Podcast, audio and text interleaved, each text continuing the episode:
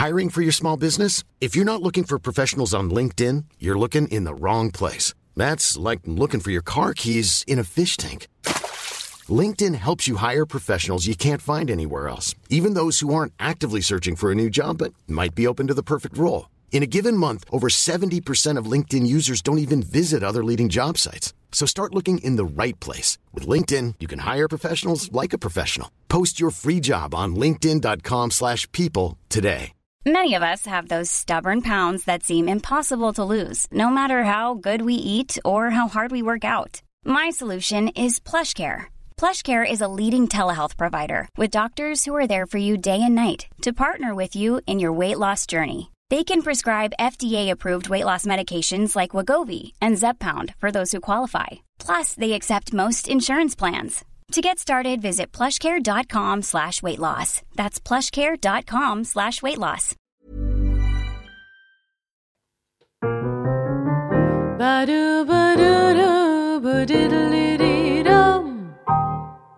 Kära lyssnare, kollegor, älskare och vänner. Välkomna till 2019 års första program av Burlesque-podden.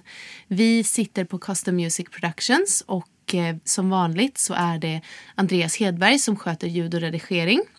Mitt namn är Aurora Brännström och eh, Jazzproduktion HB är de som producerar och eh, skapar Burleskpodden. Ah, det var mycket. nu ska jag presentera årets första gäst. Och jag är så hedrad och glad att du är här. Karin Viktorin, varmt välkommen.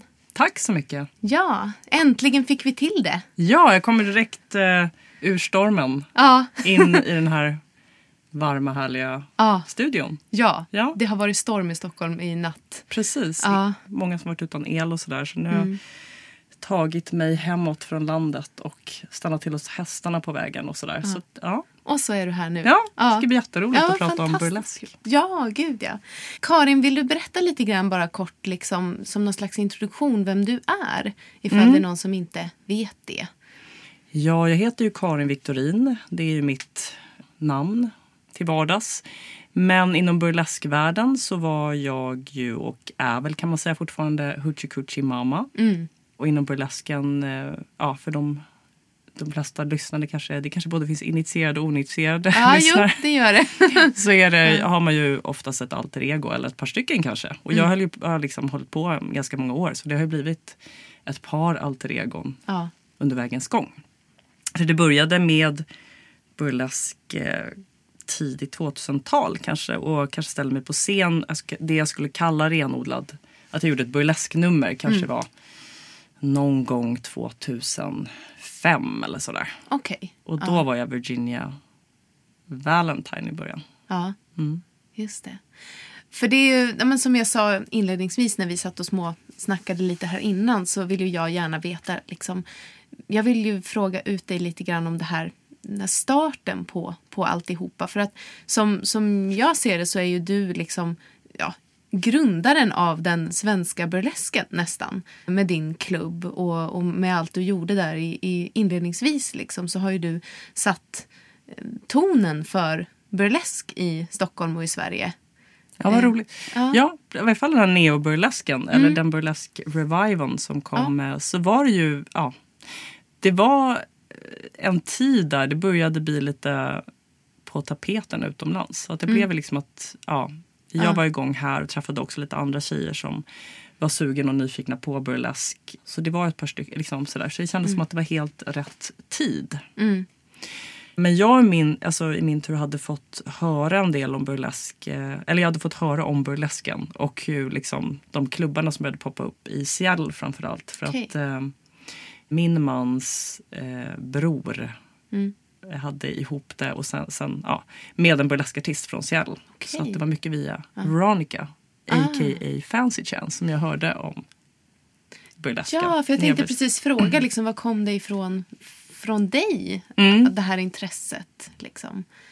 Eftersom det inte riktigt fanns i Stockholm eller sådär så, och du tog upp det. Men då kom det därifrån alltså, från din brors eh, tjej då? Exakt. Ja. Så det jag, liksom, jag var inne på... Jag hade liksom gjort performance inne liksom lite på, ja, jag var inne på drag, framförallt Mm. drag kinga. Så att jag hade tidigare då, det liksom blomstrade ganska mycket i samband med att jag gick på geno- genusvetenskap på Stockholms universitet. Mm. Och där hade vi liksom kommit in lite, det var en film som hette Venus Boys som handlade om drag kings. Mm. Och då ja, så hade vi liksom våran, många i den klassen eller kursen som jag gick på gick till premiären av den och eh, skulle då klä upp oss eller förvandlas i drag kings. Men jag kunde inte, jag hade barn då, jag har barn fortfarande. Men jag kunde inte vara med när det var förfest och alla så jag var tvungen att hämta på dagis och sådär. Så att jag skulle dyka upp lite senare och eh, var framförallt en tjej som jag hängde väldigt mycket med på den här kursen. Och när jag dyker upp där, och det var faktiskt på Kägelbanan som vi senare då körde. Club på. Ja. Då så såg jag henne på andra sidan dansgolvet och hon bara tittade på mig som ett stort frågetecken. Jag liksom hälsade lite så här som hårdrocks... Eh, snubbe. så hon trodde verkligen att jag var någon sån här metal-kille som hade hamnat lite fel. Och det var början till eh, några karaktärer. För att hon hade också faktiskt förvandlats till någon typ av hårdrockskille. Så sen gjorde vi det, slut, det gick över till att det blev ett äventyr där vi reste Transsibiriska järnvägen Oj. och draggade. Aha, Och gjorde en wow. dokumentär om det som gick på SVT sen. Ah, och det har jag ju tydligen då missat. Men, Ja, det är inget, det är inget så här känt nej, prisbelönt dokumentär. Men det var väldigt eh, fantastisk erfarenhet att just få gå in och experimentera med drag och könsroller. Och vi gjorde ju resan, det började i Ryssland och Moskva och sen så hela, alltså, hela vägen bort i liksom andra delen av Ryssland där det var liksom en liten annan kultur. Och sen vidare ner, var länge i Mongoliet och sen Kina. Så att det, och det var ju också så här bem- bemötta på olika sätt på olika platser. det kan jag tänka mig. Mm. Så jag var redan, när jag hörde om burlesken sen så för vi var ju också dragade lite female to female drag när vi gjorde den här resan. Fast där hade vi inte riktigt... Vi var Anders och Elis när vi var drag kings. Men vi hade liksom ingen en, ja, sånt alter ego-namn eller så. Nej. Men det jag tyckte var så väldigt spännande när då Fancy Chance berättade om burlesken var att det var att man kunde ju också verkligen, det var female to female impersonation. Alltså att eh, accentuera liksom vad är det kvinnliga, liksom, eller feminina, fem eller identitet. Och, Just eh, det. Mm, Ja, så det blev jag väldigt nu, nyfiken på att utforska ja. jättemycket. Så, och sen så hade jag, ja, Gud, den här resan som du berättar om, det är ju någonting man skulle kunna prata jättemycket om, tänker jag. ja du får ställa frågor. Ja. Så himla spännande. Men liksom, var ni, ni måste ju haft ett, ett enormt mod att göra det, tänker jag. Just i Ryssland. Liksom, hur, hur togs det emot? Ja, det är mycket med det här som jag tänker att klimatet har verkligen, det politiska klimatet har ju ändrats väldigt mycket. Extremt mycket de sista åren för att Hoochie Coochie Club höll ju på mellan 2006 och 2011 så bestämde vi oss att eh, avsluta. Alltså, för att ja, men vi ville sluta på topp och det kändes som vi ville gå vidare både jag och då jobbade jag väldigt tätt ihop med Emma Kjellander, producent. Mm. Och sen gjorde vi en bok det året också och jag blev ju gravid sen och fick barn. Så att, men det kändes någonstans de här också sista åren har vi liksom politiskt sett ett helt annat, alltså det skulle vara så mycket i det här skulle kännas väldigt nästan, ja men nästan, o- alltså jag tror det skulle vara omöjligt att göra det vi gjorde just i Ryssland och så Ja. idag. Ja. För att eh, det var ju 2002 så att det var ju liksom när verkligen i Moskva märkte man att det var ändå en ny, stor nyfikenhet på Ja, väst, västerländsk kultur. Och ja, vi, vi gjorde ju ingenting jätteprovocerande men vi åkte i tunnelbana liksom i Ja. ganska uppenbara jag satt liksom, man ser det i öppningsscenen bara när, vi, när det kommer titel på filmen. Att jag sitter på tunnelbanan med liksom skägg, långt, mörkt hår, liksom, hårdrock, eh, liksom, som så här, väst och jättemycket nagellack. Liksom. Ja. Och jag får vissa blickar liksom, när jag sitter i metron där. Men du menar ändå att det liksom var lättare att göra det då mot hur det skulle kunna vara idag? Liksom? Jag tror, alltså man kan ju verkligen, och vi gick ju iväg på sådana här gayklubbar, alltså verkligen ganska, så här, ganska hårda bögklubbar. Vi visste inte, vi trodde det skulle vara någon, alltså så här, kväll för kvinnor. det var ganska hård. Om du verkligen tänker ja. Tom av Finland fast gånger tio. och det finns ju väldigt mycket, alltså det har ju liksom förekommit, det har ju varit ganska våld, mycket våld liksom mot sådana klubbar och sånt också. Så jag har ingen kontakt med någon i Ryssland just nu men jag, jag, man har ju hört väldigt mycket att det Ja. är. Så redan då så fick vi ju blickar och eh, det, alltså, som att man förstod att de förstod att inte vi var ryssar. Mm, Okej. Eh, och Ja. att det liksom, ja men Ja. fick så här blickar, typ de är galna liksom. Ja. galna utlänningar. Men, eh, men det är ju sen så när vi var Irkutsk, som är andra sidan av Ryssland, Mm. Ja. så hade vi ju där tog vi oss mer tid och också träffade och gjorde intervjuer. För vi ville just intervjua kvinnor längs vägen. Mm, Okej. Ja. Och eh, för att höra oss för liksom hur, eh, eftersom jag också hade pluggat genus och socialantropologi. Mm.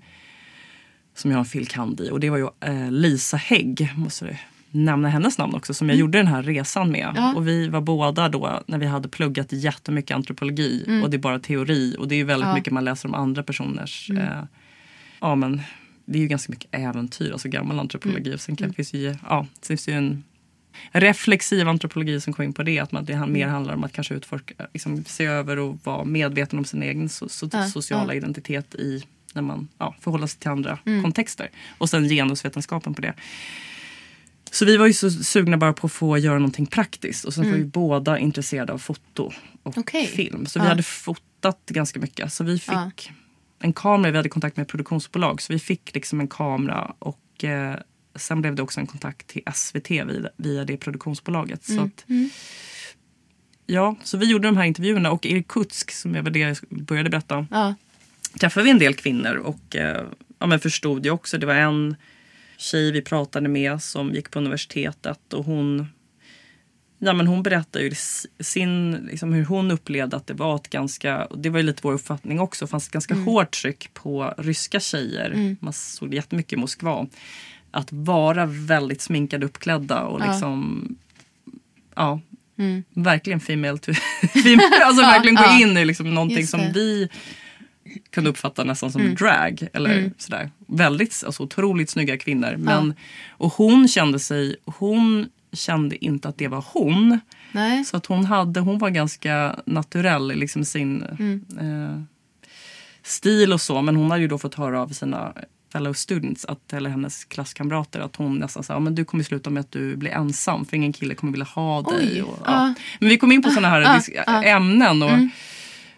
Och vi kunde sitta och prata om det här när vi var liksom då i, Mm. i drag. Det är fantastiskt. ja, Ja. Till Ulan Bator, Ulan Bator, eh, huvudstaden i eh, Mongoliet. Där var vi också inne på FN och pratade Ja. UN med en kvinna som jobbar väldigt mycket med domestic violence-frågor. Mhm. Så där var ju liksom lite andra, för där Mm. såg man också en otroligt snabb förändring i och med liksom öppnandet och gå ifrån planekonomi. Och där kvinnor då har börjat studera, för det är ju en ganska mycket Mm. att man lever som nomader och ärver boskap fortfarande och då är det männen som gör det. Så kvinnorna var de som utbildade sig i högre utbildningar Mm. Ja, mycket. Ja. Till läkare och jurister. Nu kommer vi på helt andra ämnen. Ja, men- ja, men då blev det ett problem mellan Ja. könsrollerna. Så det blev liksom ett ökat våld inom hemmet och så. För att det blev makt. Ja, men, ja, så vi gjorde ganska... Vi fick väldigt mycket så perspektiv på saker och ting. Och medan Mm. i Kina blev vi ju mer så här på Röda torget att alla ville kom- komma fram och ta bilder med oss. För att där var vi ju verkligen bara som två jippon. Liksom, Mm, Ja. verkligen högt och lågt. Och, ja. Ja. Och jäklar vilken, vilken resa. Men Ja. var det liksom i och med den här resan som intresset för just drag och så kom eller har det funnits tidigare? Ja, det har nog funnits tidigare Ja. med... Eh, nej men jag, jag sen jag var liten liksom alltid uppfattat att ja, man lär sig verkligen att vara pojke eller flicka. Liksom. Mm. Så när jag var fem var jag nog så var jag Anders ett helt år. Typ. Okej. Eller i varje fall Mm. flera månader. Ja. Jag hade träffat en äldre kille som var 12 Mm. som blev min stora förebild. Så då åkte, ja, vi var ute på bilsemester och eh, min eh, mamma accepterade att jag bara ville ha kort hår och Mm. Ja. snickarbyxor. Men jag kunde ju liksom skrämma livet ur vissa så här, tanter och vet, man var på någon restaurang och bara åh så söta flickor, själv har jag bara fem pojkar och åh så här, bedårande, vad heter du min lilla vän? Och titta Ja. upp under lugg bara, Anders! Just det. Ja. Okej. Så att jag tycker ja, men det har nog funnits med hela... Ja, hela livet nästan. Mm. Mm. Men när började du liksom tänka att du skulle kunna göra någonting med det? Artistiskt Mm. liksom. För, för det där är ju, det är ju mer av en livsfilosofisk tanke. Liksom, att det här med ja, men hur vi uppfostras och vad vi blir om vi blir flickor eller pojkar. Liksom. Men att, Ja. att ta det också sen till att göra någonting artistiskt med det. När, när kom liksom de tankarna in? Och, Ja, för som barn är det ganska mycket en... Alltså lek, det lekfulla är ju Mm. också... Såklart för barn så är det ju kopplat till någonting väldigt seriöst. För man Mm. test, ja, man, ja, det är ju så man lär sig. Ja. Det vuxna och Mm. sociala alltså regler och normer och allting. Mm. Så jag tror att det var i samband med, för vi, vi kallade oss själva då drag dealers, hette ju dokumentären när den blev klar. Mm. Så det var väl alltså hur jag utforskade konstnärligt, om man säger, Mm. eller så här filosofiskt. Fast det var ju mer, ja, för vi skrev, jag skrev ju om det lite sen också akademiskt. Men Mm. det, var, det var i samband med drag dealers. Ja, ja. okej. Ja. Och som sen, eh, ja, efter liksom Hoochie Coochie var klar med det, då drev jag igång ett projekt tillsammans med Kalle Westerling som heter Drag as Art. Så då gick jag Just liksom det. tillbaka ganska Mm. mycket till det som var ursprunget. Mm. Ja, och Drag Is Art har jag faktiskt uppträtt en gång på. Exakt, Ja. det var jättefint. Det var ett, ja, framförallt ett år där vi körde några, Mm. när vi hade ett kulturstöd också. Så att, Ja, som vi körde några fester och sen. Ja. just det. Ja. Det här med att ha klubbverksamhet, är det någonting Mm. som du har tänkt att du ska göra? Eller hur kom det sig att det blev så?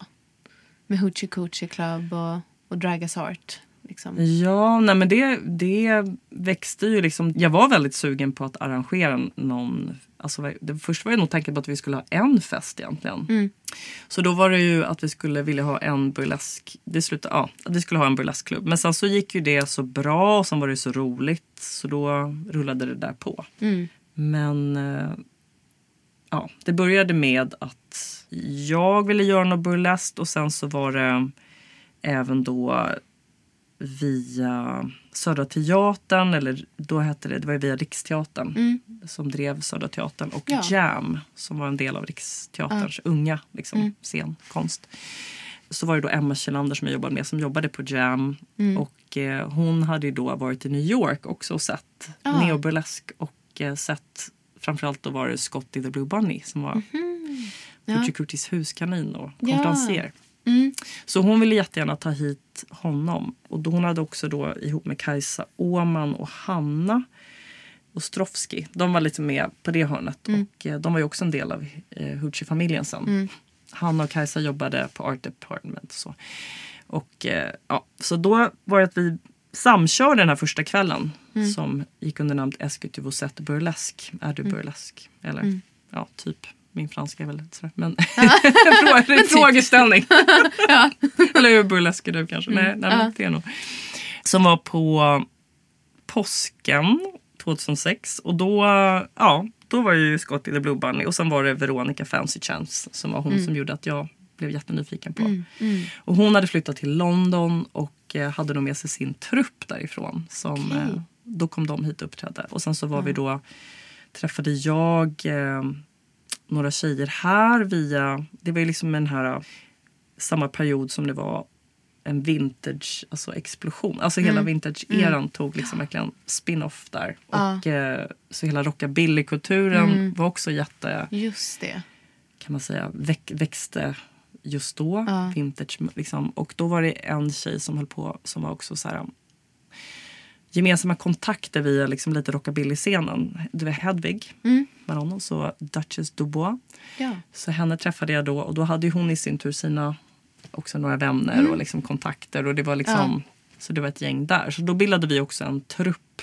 Eller det blev först att vi repade för den här första gången och sen så, ja, så fortsatte det ju sen. Mm. Just det. Men då är vi 2006 Mm. där. Ja, just det. Men då kunde ni surfa lite på den här vintage-vågen liksom. Ja, verkligen. Så Ja. första kvällen så var det så här, vi visste ju inte. Vi fick ju ja, ändå ganska bra uppslag i DN och Svenska. Men framförallt, ja. Så vi fick en artikel som om mig, Hedvig och burlesken. Och, som var ju, och det, här liksom, det har ju också verkligen förändrats. För då var ju Mm. marknadsföringen skedde ju främst via dagstidningarna. Och det här var ju liksom MySpace. Alltså MySpace var ju det forumet jag använde för att Ja. verkligen skapa kontakt med eh, andra burleskartister, internationella. Eh, och i Sverige också. Så det Ja. var ju så man kommunicerade då. Just Det är det. väl nästan ingen som kommer ihåg MySpace idag. Nej. Men, så, nej men det var, ja, så när det var dags att öppna dörrarna så var det liksom en ringlande kö runt kägelbanan. Och, ja, Ja, det det var, var, Mm. så. så det ja. Mm. var liksom verkligen mo, alltså det var helt, tiden var helt mogen Ja. för något sånt. Ja. Och det var väldigt, Gud, hur kändes det? det var, det var jätteroligt. Ja. Och vi pratade ju väldigt mycket om liksom behovet av liksom eskapism och dekadens. Och, Mm. Ja. Och det behovet fanns. väldigt mycket. Ja. Och det var väldigt mycket så här. ja, Vi låg väl alltid lite så här. Jag tror Hoochie också pushade hela tiden. Så att också allt eftersom åren gick så gillade vi vara lite on the edge. Att provocera lite. Men eh, det var ju ändå inte så att det provocerade på det sättet jag tror man skulle kunna provocera idag. Med väldigt små Nej. saker. När allting är väldigt, eh, det är väldigt lätt att liksom kränka. Ja, och det finns så mycket grupp. Alltså det är väldigt. Eh, det är någonting också som jag tänker på att det är mycket, ja, det ska vara svårare idag att liksom ligga på den här. Mm. Ja, fast det finns ju jättemycket konst fortfarande som. Va, vad menar du exakt med det här nu? Ja, nej men det, det är så vi drev med väldigt mycket. Alltså burlesk Mm. betyder ju, liksom, det kommer ju från italienskans burlare att Mm. skämta om sånt som andra tar på allvar. Ja. Men lika mycket så är det faktiskt också tvärtom. Att göra allvar av det Mm. som många Ja. kanske bara skämta bort. Ja. Så det är liksom lite vem, alltså det är väldigt mycket the trickster. Och Mm. the trickster, alltså hela den figuren eller symbolen är väldigt någonting som jag också känner mig väldigt nära. Liksom. Mm. Att, eh, för mig liksom med striptease så kände jag att det var väldigt eh, provocerande Mm. i liksom, den svenska kulturen. Det var, Ja. det, det är alltså extremt... Ja, det var någonting väldigt alltså, som kopplat... Även fast vi är väldigt sekulariserade i Sverige så var det någonting väldigt smutsigt och liksom Ja. bara någonting som prostituerade gör. Och även kanske inte så mycket liksom i genusvetenskap. Idag tror jag kanske mer skulle finnas politiskt en sån. Jag kände där fanns det kanske inte. Men bara som rent, det var väldigt främmande element i Sverige med striptease. Och jag växte upp lite i USA när jag var liten. Så att, jag kan berätta också en ganska Ja, gör lustig anekdot från när jag var liten. Men det var typ en av de första grejerna jag snappade upp där. man tittar på tv och så. Så min, mina föräldrar hade, ja, de var ju där och jobbade liksom. Ja. Så, att, eller, så att de hade någon middag med amerikanska affärer. Ja, men det var ju så här, människor liksom från jobbet, alltså businessmen och their wives Ja. som var hemma på middag. Och, för det är ju också den här att det var väldigt dubbelt. För att vi som barn, jag var ju bara sex eller sju år gammal. Ja. Min syster, lilla syster var ännu yngre. Kunde ju liksom inte riktigt gå nakna på trädgården, i trädgården och så. För att det fanns en otrolig så här, pry, prydlighet. Samtidigt som det fanns väldigt mycket liksom, på tv och film Ja. Mm. och i kulturen. Liksom, sex och liksom, kroppen sexualiserad. Så då ville jag, som jag, jag gjorde väldigt mycket när jag var liten, vet, ville uppträ, jag ville göra ett uppträdande med min Mm. Ja. syster. Och det tyckte mina föräldrar, ja, men det var jättefint. Så, här, Ja. så hade jag liksom bestämt att de skulle sätta på Donna Summer. Mm. Uh, love to love you baby. Och eh, drar in där med min syster som jag fått. Vi har varit inne i min mammas garderob och vår Ja. garderob. Bara satt på oss massa, massa, alltså så mycket vi bara kunde på oss. Så Ja. att egentligen inte så sexigt. det var ju mer att så kommer vi in och börjar ta av oss plagg efter plagg. Ja. Så att egentligen så vi fick, inte göra, vi fick inte ta oss så mycket innan pappa avbröt. och bara, "Ah, Okej, kanske inte i rätt sammanhang. Nej. Kanske i Sverige liksom. Ja. Men alltså, idag kan jag nog se att det skulle vara ett ganska roligt performance. Att göra Ja. bara liksom så här sjukt mycket vet, från mössa, vantar till allt man bara kan ta på Ja, sig. Och bara, ja. ja. nu tar vi av oss lager på lager. Men så det ja, är ett ändå tecken på att när någonting snappade upp där. Och sen Mm. så i Sverige sen kanske när så kom, kanske kom tillbaka lite i tanken att det just var väldigt Ja, vi ska vara ganska öppna och fria Mm. liksom, med allting men det var något som var väldigt laddat. Nu är inte det längre, mycket tack vare burlesken tror jag. Ja, För det har ju ja. liksom kommit... eh, Ja men precis, för det, det var det jag tänkte också fråga dig liksom om, om du kan se förändringen jämfört med liksom när ni började med Hoochie Coochie och hur, hur burlesken tas emot.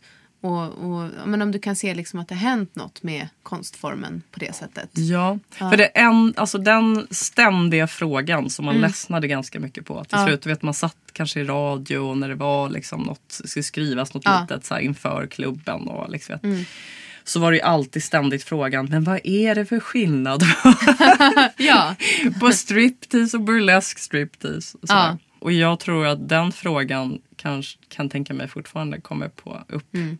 Ja. Eh, för de som är väldigt aktiva idag Ja. och eh, uppträder som burleskartister eller driver burleskklubbar. alltså det är också en fråga som vi har pratat om här. Ja, ja, men det kan jag tänka mig.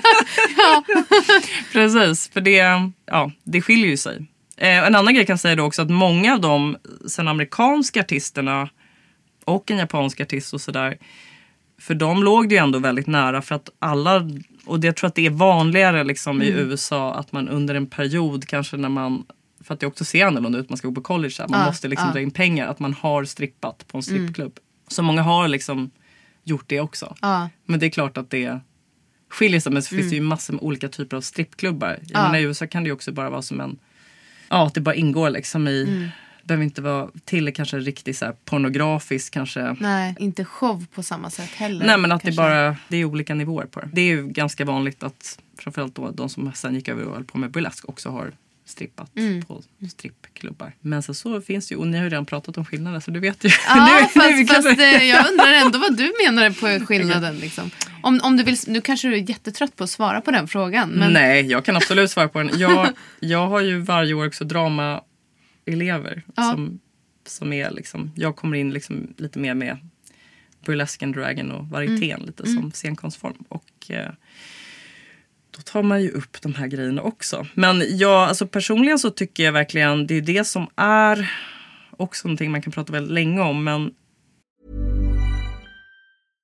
Hiring for your small business? If you're not looking for professionals on LinkedIn, you're looking in the wrong place. That's like looking for your car keys in a fish tank. LinkedIn helps you hire professionals you can't find anywhere else, even those who aren't actively searching for a new job but might be open to the perfect role.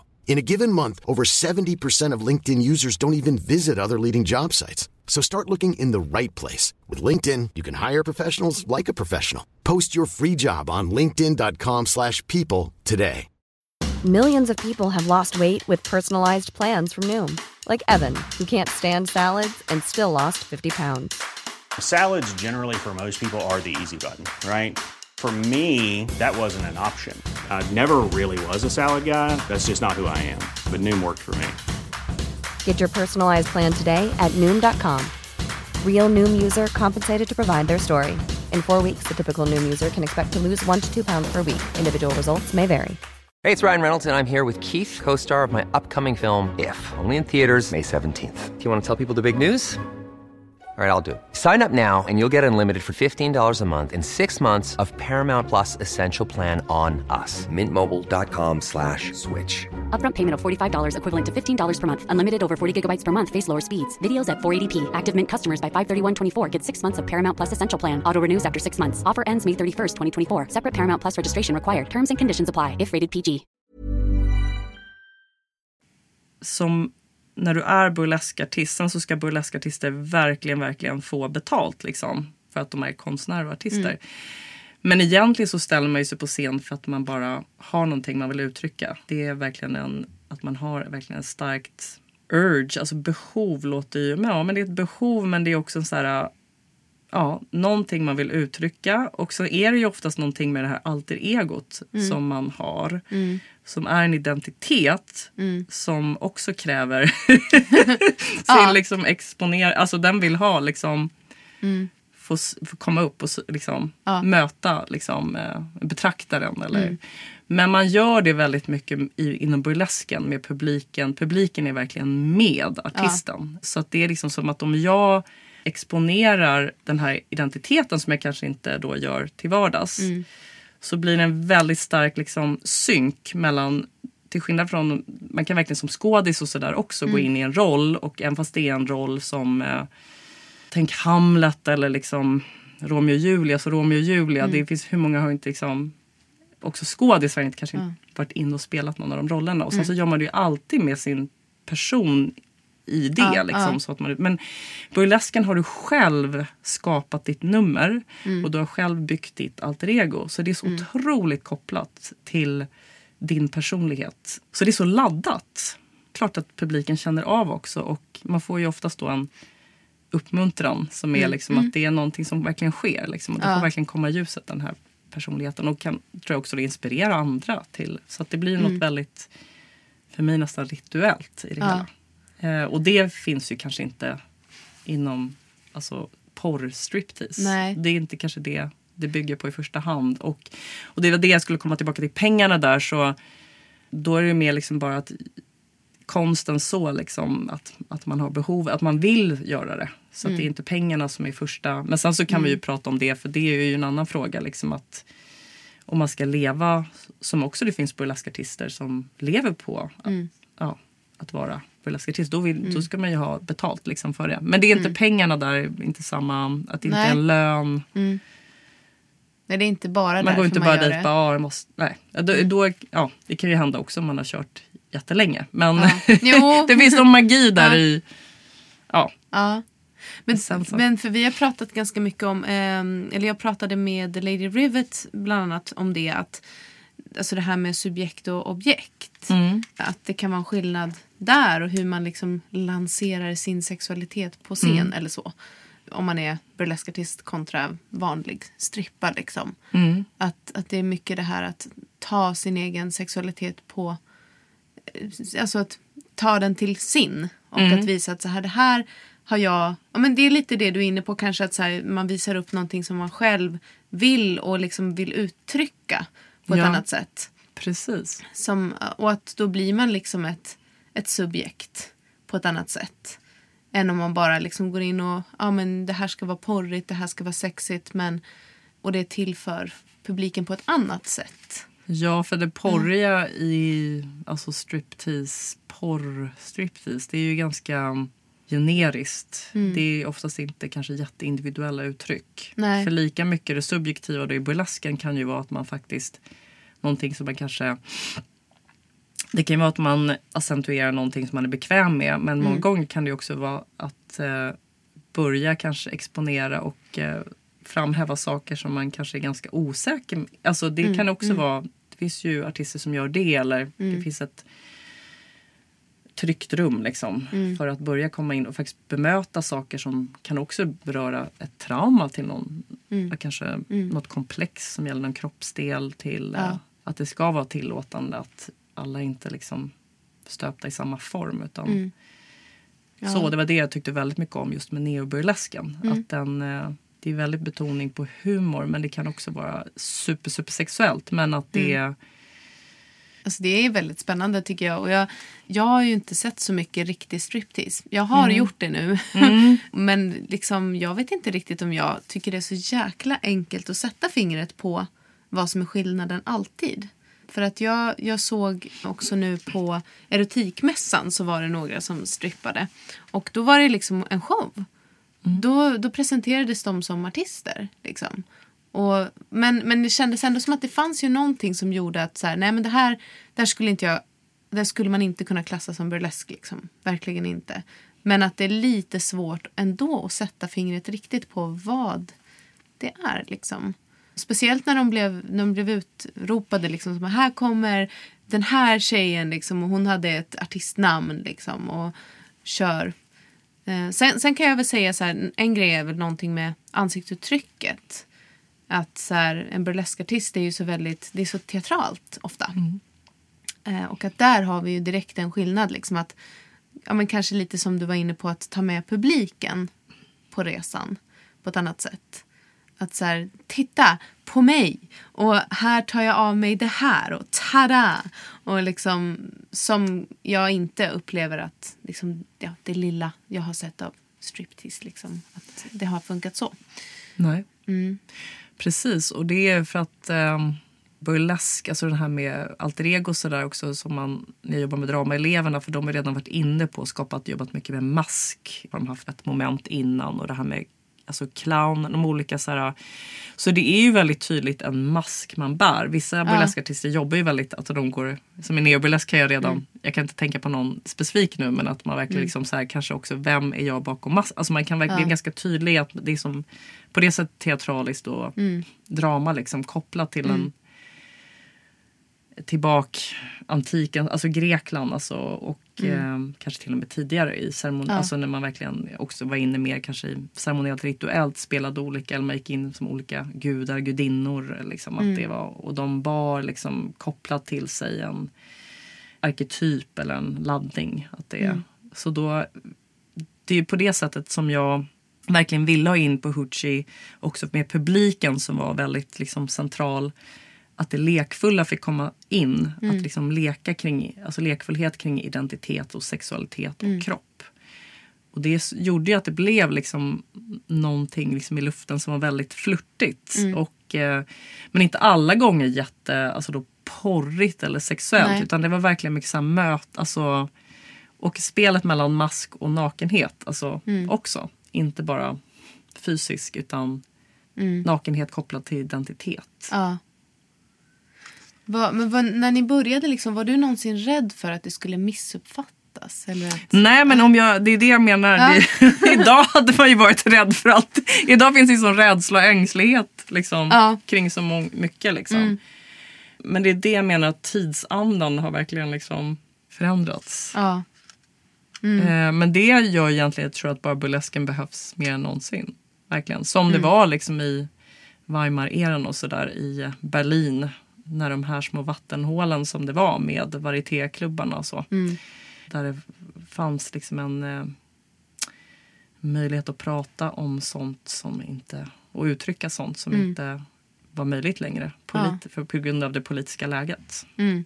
Jo, men det tror jag också. Att, att det liksom finns ett, ett stort behov av burlesken idag. Av många anledningar. Liksom. Som du säger, som hur det ser ut i samhället. Och vad som är okej att prata om och vad som blir tabu och så vidare. Att man liksom, vi behöver det här, den här tillflykten och, och få känna oss, jag vet inte, levande i det. Ja. ja. Också komma ifrån det här med es- eskapismen igen. Alltså det är tempot nu man är... Ja, för jag är ju stockholmare och det är liksom... Ja, men tempot går ju, skruvas ju upp liksom. Ja. För varje år. Det känns som att Stockholm växer väldigt snabbt och tempot är extremt sådär, högt. Mm. Så också så är det, ju, är det väldigt viktigt med de här alternativa världarna. Där man får liksom ett andra perspektiv. Ja. Man behöver liksom inte resa till en annan kultur utan man kan skapa sig eh, subkulturer inom kulturen. Eller Mm. just de här eh, fantasi och lek. Det är liksom Mm. någonting jag har som så här, mina ledord. Liksom. Att Ja, det, det är väldigt ja. viktigt. viktigt och, nu är det väldigt mycket att man går in och ser. Jag tror faktiskt att det har påverkat också att det är svårare med live-evenemang på ett sätt idag. Alla är så låsta av sina HBO, Netflix och allting Ja. och kan gå in i, och kanske se leka sig in i andra identiteter och titta på Mm. ja, film och så. Men inte... Det är också så här kommit lite bort från kroppen. Att, Ja. eh, det är det jag älskar liksom med hela burleskscenen. Att det Mm. är väldigt mycket kropp. Ja. Att vara i kroppen, att vara närvarande i kroppen. Mm. Ja, men jag tänker ofta på det här, liksom, vad, vad det faktiskt kan göra med publiken. Nu, nu, på senare, eller egentligen många år så har det varit liksom det här att folk vill ju gärna fota och vill ju gärna vara i sina telefoner och filma. Och det är liksom så här. Men, att, att, eh, men på Fräulein Frauke till exempel så, så brukar hon ju säga det, liksom, konferencieren eller, vem, eller Frauke själv ibland att så här, this is live show. Så här. Det här ska du uppleva med dina ögon och dina sinnen och inte genom telefonen. Liksom. Så nu plockar vi ner telefonerna. Och att så här, det blir så häftigt tycker jag när folk gör det. De allra flesta gör ju det. Tar ner sina telefoner, upplever det live. Och det blir en, en helt annan upplevelse. Liksom. Som du säger. Det blir superexotiskt idag Ja. också för att det är Ja. konstigt att leva här och nu. Bara jag vet på nyårsafton nu att det var en kompis som bara skulle, hon gjorde allting via linsen tills min andra kompis sa bara men lägg ner nu. Jag vill bara titta på fyrverkerierna här och nu. Så att precis, det blir jätteexotiskt. Och. Lägga ifrån sig. Men det, jag har också varit på några varietéer och sådär. Men i London och så där, de har varit, där det har varit förbjudet också Mm. ta upp kameran eller Ja. mobilen. Just det. Ja, men det blir ju verkligen att man, man hamnar i, i kroppen på ett annat sätt. Mm. Tänker jag. Som publik också liksom. Verkligen. Mm. Man blir mer uppmärksam på vad som händer runt omkring. Och... Om du skulle göra någon burleskklubb idag. Mm. Vad skulle vara liksom utmaningarna då om man jämför med, mot när du började med Hoochie Coochie? Ja, alltså den stora utmaningen nu ligger i det praktiska. Att det finns så få lokaler att göra någonting bra. Alltså det, situationen med lokaler och ekonomi och sådär har eh, försämrats. Det är faktiskt en, en av de anledningarna till att jag inte riktigt orkar dra igång någonting längre. Nej. Ja, nu är vi faktiskt lite på G.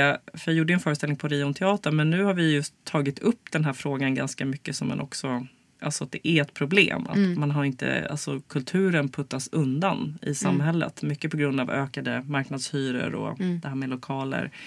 Och nu också politiskt. Ja. Så vi har pratat väldigt mycket om att, eh, att vara i naturen helt enkelt. Back to nature. Oh, gud vad spännande. Ja. För då är man också i kroppen i också naturens kropp. Nej, vi, vi får se hur det utvecklar sig men det är Ja. lite grejer som ligger och puttrar i alla fall. Men, eh, och sen så är det ju också just att det är det har ju varit ganska mycket med burlesken och teman och så att man eh, ja, det är så mycket som är känsligt idag. Också, jag gick tillbaka till universitetet och pluggade genus på masternivå. Och där med intersektionalitet och sådär, för det var det som var programmet. Så identitetspolitik och sådär. Men hon som myntade begreppet, Kimberly Crenshaw, som var akademiker inom social justice. Hon säger ju själv att hon created a monster. Att det har blivit nästan lite motsatt effekt. Att det, det blir väldigt mycket gruppering. Alltså att alla så här, varit lite fientligt överallt. Och väldigt så snabbt, passivt, aggressivt. Eh, ja, Okej. klimat. Ja. Men jag, tycker, jag är inte den som är rädd för, att in, liksom, rädd för att inte gå in i det skapet. Men sen måste man ha Mm. energin och den rätta platsen och miljön. Och den saknar jag lite just nu. Mm. Ja. Känner jag. Bygga någon typ av found, alltså bygga någon, ja, det känns som att man skulle vilja ha, det som var fantastiskt med Södra Teatern det Mm. verkligen var att det var liksom ett hus som var liksom Mm. fyllt med konst och kärlek hela den här Ja. eran. Det kändes verkligen som att det var ett öppet hus. Mm. Men någon, så någon sån, alltså känna bara, jag går väldigt mycket på, en väldigt instinktiv person och går mycket Mm. på intuition. Så att det ska liksom bara kännas som att, eh, att det är en plats som man känner. Och i rätt sammanhang, att saker och ting Mm. synkar sig så att det känns som att det är läge. Ja. Att, Men du verkar ha ganska bra koll på det känns det som. Alltså nu när du sa det här med naturen så känner jag bara fan vad, vad i framkant du ligger. Så ja men det är ju Ja. fantastiskt bra att ha den, de känselspröten tänker jag. Ja, jag måste säga Mm. min eh, kära kollega här Rebecca Tiger, hon drog ut oss i en grotta här ute i, kanske en hemlig grotta för henne, jag ska säga, ute i naturen bara för någon vecka sedan. Så vi var ute, timmarna gick och det var minus sju grader, man märkte inte ens av det. Okej. ja. Ah, fantastiskt. Kommer det bli någonting där tror du? Alltså någon, kommer det hända någonting där? Kärleksgrottan. Kärleksgrottan? Ja, kanske. ja, men hon eh, drömde in att det ändå hade varit en plats där, för det fanns en fornlämning Mm. där många kvinnor hade dansat nakna, så vi får se. Mm. Spännande. Ja. Vad händer annars i ditt liv just nu? Liksom, om vi tar oss lite mer till nutiden. För nu har vi pratat Ja. ganska mycket om det som har varit. Liksom. Alltså det är väldigt spännande just nu. Jag känner att jag har precis avslutat en era i mitt liv. Mm. Och jag är nog lite så som person också att jag har olika kapitel som är. Men nu känner jag väldigt tydligt att jag är. Jag har avslutat ett kapitel Ja. och på väg in i ett nytt. Så det är väldigt öppet just nu faktiskt. Vi får se. Vad är det du har avslutat precis?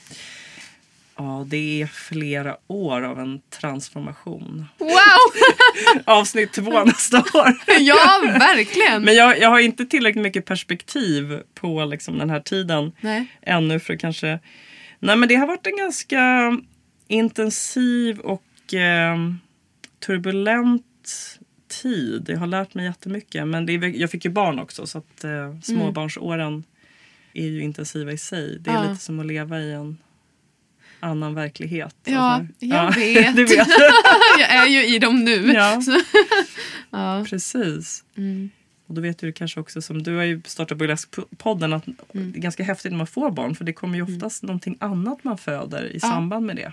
Så för mig var Mm. det väldigt mycket också drag is art och testa mina egna konstnärliga projekt och hålla på med det. Alltså man lägger all sin energi. Verkligen så här, Mm, det känns, eh, Så det kan jag ju säga när jag ligger på dödsbädden sen så kommer jag ju inte känna att jag inte verkligen bara gjorde de här konstnärliga projekten Mm. som jag verkligen ville göra. Och Arise Amazon som var på Orionteatern också.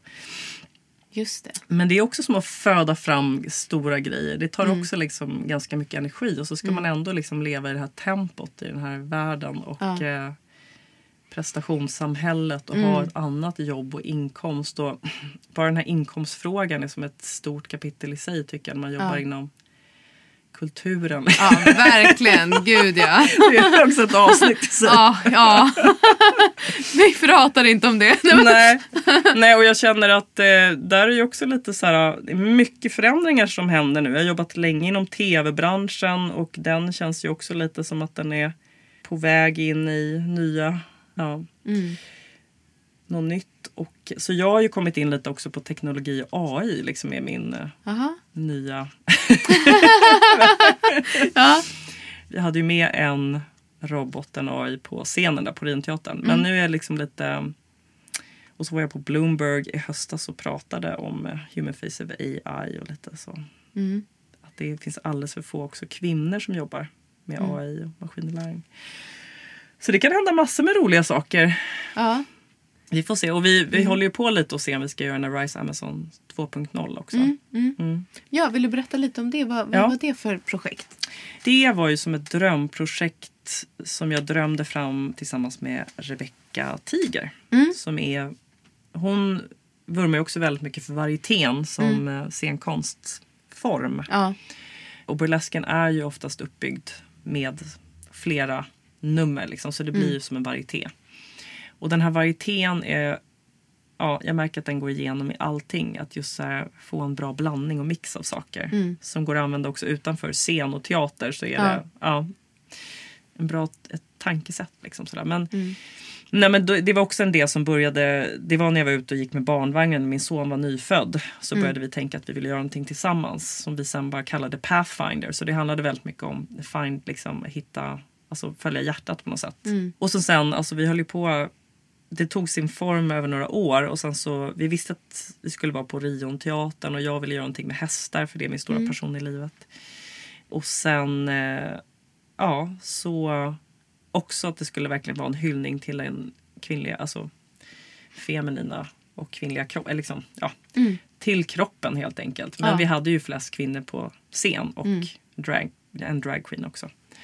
Och sen hade jag ju via universitetet och att jag kom in på posthumanism och så också sökt mig till ett projekt på KTH med en AI, en robot. En, som också blev våran protagonist. Så det handlar väldigt mycket om, nu när det är ganska stort alltså tech, det var ett ganska säga, teknologiskt fokus på allting så var ju och vi också försvinner in ganska mycket. Ja, men det är ett digitaliserat samhälle och eh, kommer bort från kroppen. Så var det här då den här mask, för att den här roboten är en mask. Så igen, masken, den i våran story så är det mer ja, den här roboten, AI som bara har ett ansikte eller en mask Ja. längtar och söker en kropp och eh, lockas in i en då värld av, eller bjuds in i en värld av amazoner som är då olika cirkusartister, operasångare, dansare. Så. Ja, så det blev jätteroligt. Ja, Och, mm. häftigt projekt. Ja. och så var det ja, det var burlesk där också. Det var, vi hade Empress Star där som är en, en av mina favoritartister. Mm. Som eh, verkligen jobbar ganska mycket på, eller jobbar kring, eh, hon är ganska provokativ ja. i sitt uttryck. Vet du vem det är? Nej, jag vet Nej. faktiskt inte det. Men hon, är, hon kör ju trapets och hon Ah, har okej. en laser butt plug i rumpan. har hon bland annat. Så hon har varit med. Ja. Peaches har gjort en video med henne och sådär. Ja. Och så gjorde hon också ett, eh, ett av sina nummer i Rise Amazon som hon har gjort också ett tag med Lydia, eh, Lydia Lunch. Heter hon Lydia Lynch? En, en sån här ganska också text av också ganska provokativ liksom. Där hon är helt Mm. naken. Eller hon kommer in på en gunga först. Så ja, nej men så det var också så här att verkligen ändå använda burlesken fast också i liksom ett nytt koncept, ett nytt sammanhang. Så den kommer ju finnas kvar och drag och sådär. Den, liksom, men det är också kul efter man har gjort, liksom, jobbat att skapa nya hybrider mellan Ja, saker. ja. tycker jag är roligt. Så nu jobbar vi lite på att se om vi ska göra en Rise Amazon 2.0 Mm. som vi kallar den gröna teorin efter en bok av en eh, läkare som heter Matti Bergström som är lite inspirerad av. Ja. Okej. Som pratar väldigt mycket om, eh, eller han skrev en bok där han verkligen är inne i hjärnan och reser runt i de olika delarna. För att det är också lite sådär bekymrad hur vi har delat upp världen i, så det blir det här med binära oppositioner. Konsten versus matematiken eller Ja. vetenskapen och så de olika och hur eh, Mm. Ja, de, är bero, de båda sidorna är tillsammans så blir det liksom ett Ja. föds nya saker men att det är en uppdelningen är liksom bara hitta sätt att jobba med Ja. alla delar. Gud, vad spännande. du alltså, din hjärna, Karin. What's going on? Nej, men det är, det är en hjärna som är min stora inspiration i naturvärlden med bläckfisken. Som har faktiskt nio hjärnor. Kan man, nej, men den, den, har mer, den har egentligen bara själva hjärnan är som en kastanj. Bläckfiskar pratar jag om nu, Mm. Ja, någon som ja, inte ja. hänger med. och åtta armar. Men människans sätt att se på det först är att man har mätt så här, intelligens på Mm. hjärnans storlek eller mått. Men då har man förstått som forskare och biologer och sådär att det bläckfisken har då istället är ju att det här är bara en central. För sen har den ju Mm. Ja. som nästan neuron som är helt otroligt utvecklade. Så man, jag har läst att man kan kalla att, det har, en- att bläckfisken har nio hjärnor men Mm. ma- man får också tänka att varenda liten sugkopp Ja. på liksom, här, med tentaklerna har liksom otroligt många sensorer. Så de är verkligen en, en varelse som använder alla sina sinnen. Och det är också en typ av intelligens. Så det är Mm. Ja. verkligen så här... Så, ja, hjärnan och min hjärna. Men det är också så jag vill verkligen koppla på alla liksom. Med sinnena och... Eh, ja, Mm. Just och det, det är också väldigt mycket med det sensuella och Mm. erotiken och sexualitet. Och, ja, det finns väldigt mycket att utforska där. Verkligen. Okej, som en bläckfisk alltså. Ja. Känner du att det är någonting som du vill ha sagt innan vi avslutar? Nej, inte något där. Kan inte du ställa någonting du vill veta eller har någon fråga om det? Var Vad är bra burlesk för dig? väldigt svårt att säga för det vet man Mm. ju bara när man ser det. Ja. Om, ja, som eh, åsk eller liksom som med, vad säger man, eh, resenär när man ser ett, ett nummer. Man vill ju verkligen känna sig som att man är med på en resa. Mm. Och så är det ju roligt att bli överraskad också. Sen kan det ju finnas artister just som är Empress Star som gör grejer som man känner till och har sett och som man vill se mer av. Men det är väldigt mycket att bli överraskad och att det just hänger ihop med eh, väldigt mycket att när det känns genuint att det verkligen kommer från personen, artisten eller burleskartisten som står på scen. Att det är istället för någonting som kanske känns som att det är spelat eller något man har sett Ja. någon annanstans. Utan det verkligen är Ja men lite som igen den här slogan som vi också använder som är tagen från Rocky Horror Picture Show, Don't dream it, be it. Och man känner att artisten också verkligen symboliserar det liksom, i kontakt med drömmen, liksom dream time. Just det. Eh, då är det bra. Ja. Tack för det. Ja. Fint. Tusen tack för att du ville komma hit. Tack! Tack för alla dessa fantastiska berättelser och allt vad du har. Tack för att ni har lyssnat här ute. Vi hörs igen. Puss på er. Even when we're on a budget, we still deserve nice things. Quince is a place to scoop up stunning high-end goods for 50 to 80% less than similar brands. They have buttery soft cashmere sweaters starting at $50, luxurious Italian leather bags, and so much more. Plus, Quince only works with factories that use safe, ethical, and responsible manufacturing. Get the high-end goods you'll love without the high price tag with Quince. Go to quince.com slash style for free shipping and 365-day returns.